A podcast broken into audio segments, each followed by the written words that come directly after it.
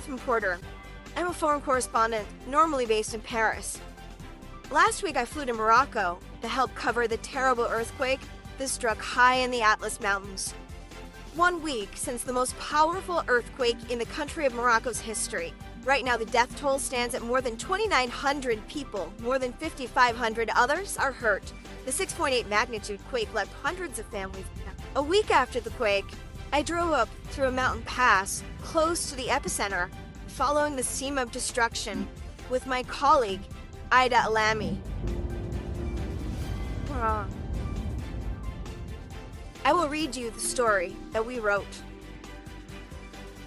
Climbing up 2,100 meters over the Atlas Mountains, the road through the Tizi n'Test Pass bends impossibly around cliff edges, expands and pinches uncomfortably to a single fragile track, and creeps under jagged, rocky outcrops. For a century now, the stretch of lonely road has been known for its stunning views and perilous turns. That all changed on September 8th, when an earthquake struck Morocco, killing at least 2,900 people and bringing down dozens of villages perched high along the edges of the road. Then, the Serpentine Road became a vital lifeline, the conduit to life saving ambulances and essential aid to devastated villages in the mountains. But first, it had to be reopened. Just hours after the earthquake struck on September 8th, construction crews set out in graders, diggers, and dump trucks to start the difficult and dangerous task of clearing the road of giant boulders shaken loose by the tremors and sent crashing down the mountainsides, crushing buildings on their way. The work has not stopped since. We won't sleep until we clear the road, Mohammed Idlassen, 33, said on Friday, sitting in a pile of broken rocks beside the hulking grader he'd been operating for the past week. Mr. Idlassen and his team managed to carve out enough space for some vehicles to pass after several days of labor, but they were still working to clear the boulders and debris pushed to the road's edges. He said he had only taken breaks to dash out of the way of the slabs of rock that kept smashing down the mountainsides, nibbled food, and snoozed like a bird in the cab of his grader. He hadn't been home to shower or change clothing. For days, concerned Moroccans from far off places like Rabat, hundreds of miles away to the north, packed their cars and trucks with donations and then cautiously navigated their way up the road to Mr. Idlassen's machine, hoping to offer help and comfort to villagers who were still cut off. Upon seeing the blocked road, they had begged Mr. Idlassen and his colleague, Mustafa Sakuti, to help get their bags of supplies to the other side. This reality, we want it to be a memory in our history, said Mr. Sakuti, 50. I want to be able to tell my grandchildren that I was here, helping clear the road to save lives. The efforts by Mr. Idlassen and Mr. Sakuti opened up a gap near the top of the road on September 11th, allowing some aid to get through. However, temporary closures and jams that slowed traffic continued for days, forcing the New York Times to abort an initial attempt to reach the summit. By Friday and Saturday, however, we were successful, traveling the full length of the road, 112 miles from the town of Ouled Berhil over the mountains north to Marrakesh, making stops all along the way. The trip revealed country that was emerging from the horror of an emergency and taking the first difficult steps towards a recovery. The road was clear, mounds of rubble pushed to its gnawed edges and dotted with heavy machinery. Alongside rose the ruins of mud brick homes that had melted into their mountain perches, and lines of large yellow and blue tents where survivors were now living. Women carried pillows, mattresses, and bags of donated clothing up its sides. Flatbed trucks crowded with stacked school desks and chairs rolled towards a cluster of tents in Asni, a town where high school and middle school students were preparing to start their school year on Monday. A military field hospital erected near the southern end of the regional road in the small town of Tafangult appeared sleepy. Just one bed of its air conditioned emergency tent was occupied, and the sterile operating room was empty. Erected less than two days after the earthquake to treat the injured from villages on the southern side of the mountain slopes, the hospital had received some 600 patients for trauma. fractured bones, perforated stomachs, broken backs. Most had been sent to permanent hospitals or discharged. We're dealing mostly with chronic conditions now, said Dr. Nuruddin El Absi, pointing to an older patient being treated for advanced diabetes, exacerbated by the earthquake since she had lost her medication in the rubble of her home. The worst is over, he said, and the worst had thankfully not come. Not a single patient they had treated so far had tested positive for the coronavirus. Thankfully, there hasn't been an epidemic or something like that, he said. Up near the top of the mountain pass, Hassan Ihudaman, 36, was sweeping up the broken glass bottles and dented soda cans that had tumbled off the shelf behind the bar of his cafe and modest guest house the night of the earthquake. A week later, he deemed it was time to reopen. He had cut some mint from the garden and fired up the kettle for sweet tea to sell mostly to people who were still arriving with aid and provisions in their stuffed cars, though their numbers were dwindling. He set out a row of clay tagine pots on the ledge outside for sale, an act of hope that tourists, the lifeblood of his business, would return for the high season in October and November when the trees in the valleys come into full emerald bloom. He considered himself lucky. Though his house was destroyed, his wife and three sons had survived, and the cafe he had run for 11 years had suffered only cracks. The most important thing is to fix the building before winter, Mr. Hudamin said. Eager for a distraction from the misery that they had witnessed, and to kill time, a group of young men from a nearby destroyed village arrived to play pool and hang out on the cafe's couches. Death is not here, said one, smiling.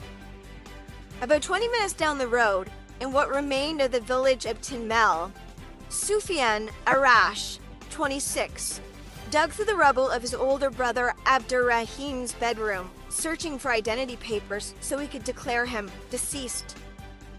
Abdurrahim was one of 45 people working to restore an ancient mosque nearby and was killed when the earthquake struck.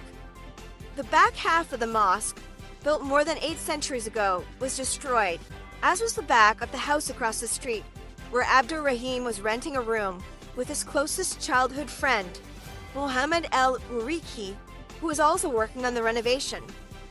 Their lifeless bodies had been found entwined in the rubble of their shared bedroom, Mr. Arash said. They were scared, he said. They were protecting one another. He dug in the rubble of the house in plastic slides, shoveling bricks and earth onto a growing mound of detritus, until he uncovered a sealed bag. Inside were clothes, a leather jacket, a white shirt, some beige pants, he pressed the shirt and pants to his face and inhaled deeply, his eyes filling with tears. These were my brothers, he said. I said a prayer for him. Mr. Arash said it would fall to him now to raise his brother's two children, who he'd left with his wife on the other side of the country. Though the Moroccan government had announced it would take orphan children under its financial care, he had little faith. Those are just words, he said. Down towards Marrakesh, where the route generously broadens and flattens, the village of Tijrisht revealed just how vital access to the road is. Giant boulders and shards of heavy rock had blocked the way after the earthquake, leading villagers to dig through the destroyed houses for survivors and their deceased neighbors on their own with just a pair of shovels. They fashioned makeshift stretchers out of wooden poles and rope and carried the badly injured for more than six miles to a nearby town on the main road. On the fourth day of the earthquake, the mayor of the commune, Bushaib Iguzalin, laid down before a giant digger on the main road and refused to move until it turned towards Tijrisht.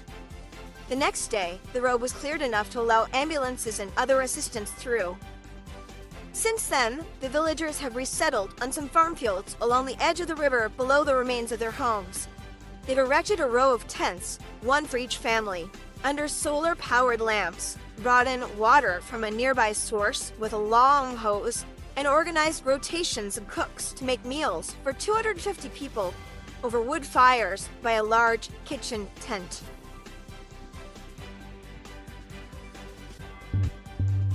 My name is Caity Weaver, and I'm a writer for the New York Times Magazine, where they pretty much let me go buck wild and report stories about whatever I want.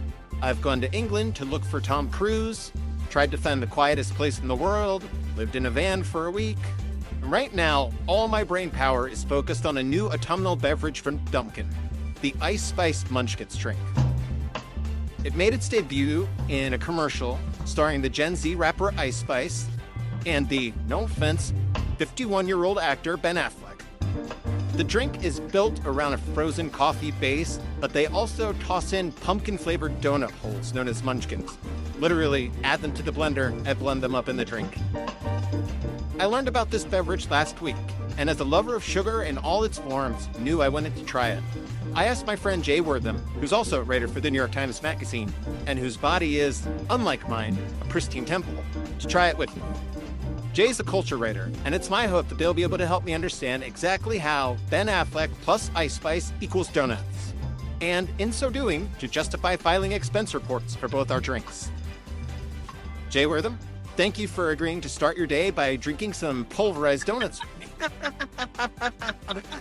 Caity, thank you for inviting me to ruin my gut. Let's do it. Okay, let's see what info we can actually glean about this drink from the commercial starring Ben Affleck and Ice Spice. Have you seen this yet? I only saw a still, and that's all I needed to know. I was like, this is genius. Let me set it up for you. It opens in Dunkin' headquarters, where Ben Affleck is apparently working as a brand ambassador, and he has a one on one meeting with Ice Spice to come up with the name for this product. It's not gonna go on well. Big promotion. Made me brand ambassador. You gotta come up with a drink name, but it's not easy, right? Now it immediately cut to him in an office with Ice Spice. Oh, people gonna connect you with Dunk. Yeah, I'm a Dunkin' guru. And Ice Spice is like kind of pitching him on the name for the drink. Ice Spice, my fans at a Munchkin. You going with this? Ice Spice Munchkins drink. Ice Spice is in a very icy necklace that says princess. Her signature orange hair is pressed. She's like a very cute, you know, little laid look going on. Looks at Ben Affleck like she barely knows who this man is and does not like him, which he's given her no reason to like him in the ad thus far. Yeah. Interesting to see Ben Affleck. Haven't seen him in a while. There he is. Okay. He looks great. I mean, I, I didn't know he was doing so well. Maybe that's a body by Dunkin'. That body is powered by Dunkin'. Is he adding an accent here? Ah, what's this character? By an idea. Collapse like they do, right? I spit bars with you. We'll call Vanilla Ice Spice. I think this is what Ben Affleck thinks he would sound like if he'd never left Boston. Yeah. It seems that Ben has been tasked with coming up with the name, has enlisted Ice Spice's help.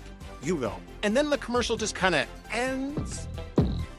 It ends real abruptly. It's really weird. Like, no one tries to drink. We don't get a sense if they like it. We don't even get a sense if they agreed on it. I got a lot of questions about this. I have very little knowledge of Ice Spice. I'm, I've seen a couple of the videos. I've heard the songs a couple times, but I, I really don't know her, her persona or why this necessarily makes sense for her to be involved beyond her name kind of evoking fall themes. Mm, is there a logic behind it? I guess one way to think about this is there is a long line and tradition of fast food rap collaborations like mm-hmm. Offset and Cardi did McDonald's meal, Saweetie did a McDonald's meal, Travis Scott, J Balvin. I mean, but but these have been hits. Mm-hmm. So I think Dunkin' sees all of this. They were like, okay, collabs with rappers, foot traffic through the door someone who's young, I'm sure, and on their team and uses TikTok was like, oh my God, Ice Spice's fans are called the Munchkins. This is a perfect crossover. We should absolutely do this. And why are they called the Munchkins? Oh, well, because her hit song is Munch. And what I'm say about this, keep it up. Being, not even that, I'll be on the scene. There is an incredibly exciting and starry class of young femme and female rappers coming up right now, and Ice Spice is not necessarily the most interesting of the bunch, but she has had the most outward success so far. And I'm about like the Barbie. I'm a dub, but I still want to party. Ice Spice was on the Barbie soundtrack. She did a collab with Nicki Minaj. Yo, I'll play you a rush. Like, uh, a collab with Taylor Swift. Being covered by like is your text spot about. Alma is the fire in your house. Beyonce also handpicked her to be the face of an Ivy Park collab. She's been ordained by like a, t- a top tier of celebrity and musician. That that is rare for people who are just a year out of the gate. And this does seem like it's her first big corporate collab. Does Ice Spice know who Ben Affleck is? It does not seem like it. She probably knows him as J-Lo's husband, and I think the fine. That's like plenty fine. but yeah, I mean, I really like the way that Ben Affleck is embracing his, I would say, unintended paparazzi persona as someone who's always tired and haggard and going to Dunkin' Donuts. Mm. It's his most relatable work. It is his most approachable, accessible content. Absolutely. And the fact that he's leading into it and then Dunkin' is too, to me speaks of a media savvy that I can get on board with. You're right that Ben Affleck is at his most relatable and approachable when he is caught looking god awful in a paparazzi shot, juggling like Amazon packages, Dunkin' Donuts cup, trying to drink from it while he's walking inside. That's when I say I could hang with that man. I am that man. He's the anchor, right? He's the anchor the average person watching this commercial for Dunkin' Donuts is probably not going to know who Ice Spice is. So Ben Affleck is like the tether to one generation, Ice Spice the tether to the other generation, and the two of them coming together is meant to sell it. Let's talk about what they're selling. The drink itself. I would love to walk you through the ingredients and see how many alarm bells they set off for you. So many. All right. Heaping cup of ice. Ice, right. Okay, it's frozen. A little bit of water. Great liquid cane sugar. I'm more worried about the coffee than the sugar. Cream. Yeah, coffee syrup. Huh. Pumpkin Munchkins donut hole treats. What? I can't. I just can't believe there are actual donuts. Absolutely. caramel drizzle. I saw the drizzle. Whipped cream. More caramel drizzle on top. These are all things that like any nutritionist I've ever talked to has been like, you should avoid uh, your concern is that at this point doesn't matter. I feel nervous. I, I truly am thinking about rescheduling the rest of my day. Oh my god. I am ready though, if you are. Let's do this. Let's do it. Three, two, one. Oh, really gritty. It's the drink you have to chew. I like the grittiness. This is not going to be a popular opinion, but I like texture. Mm. I like the taste of donuts in these drinks. I, I, I know, it's strange. They're on definitely not too sweet for me. I would say not sweet enough for me. Caity, what are you talking about? It tastes like putting a spoon into a bag of white sugar and eating it. Yeah, but the spoon was first dipped in coffee, which I hate. I do not like coffee. Okay, that's why you don't like it. Knowing myself, I also took the precautionary measure of asking for a second one without the coffee syrup added. Okay, let's see. Mmm like this more interesting. How can I even describe it? What does it taste like? A little bit like a grocery store cake, like a birthday cake, a little bit. The aftertaste of this drink is just spread. I literally just got a piece of donut sucked up through my straw, and I'm, yum. I'm fortunate. Caity, you are chugging your drink. Oh my god. If I am not talking, I am sucking this drink down. The only thing that keeps me from drinking is talking. That tastes like mother's milk. Like, delicious. I will not get through one one hundredth of this drink. That's okay. I'm very, very glad I got to try it. I can always say I lived through this. You know what I mean? Mm-hmm, mm-hmm. If you live, yes. If I live. If you can get ice spiced before my funeral, oh my god. Yeah. I would be thrilled. I died doing what I love. Jay, thank you so much for risking your life, your mental health, uh, the future of your workday, and possibly career. Truly anytime worth it. I am going to check on you later, but goodbye for now.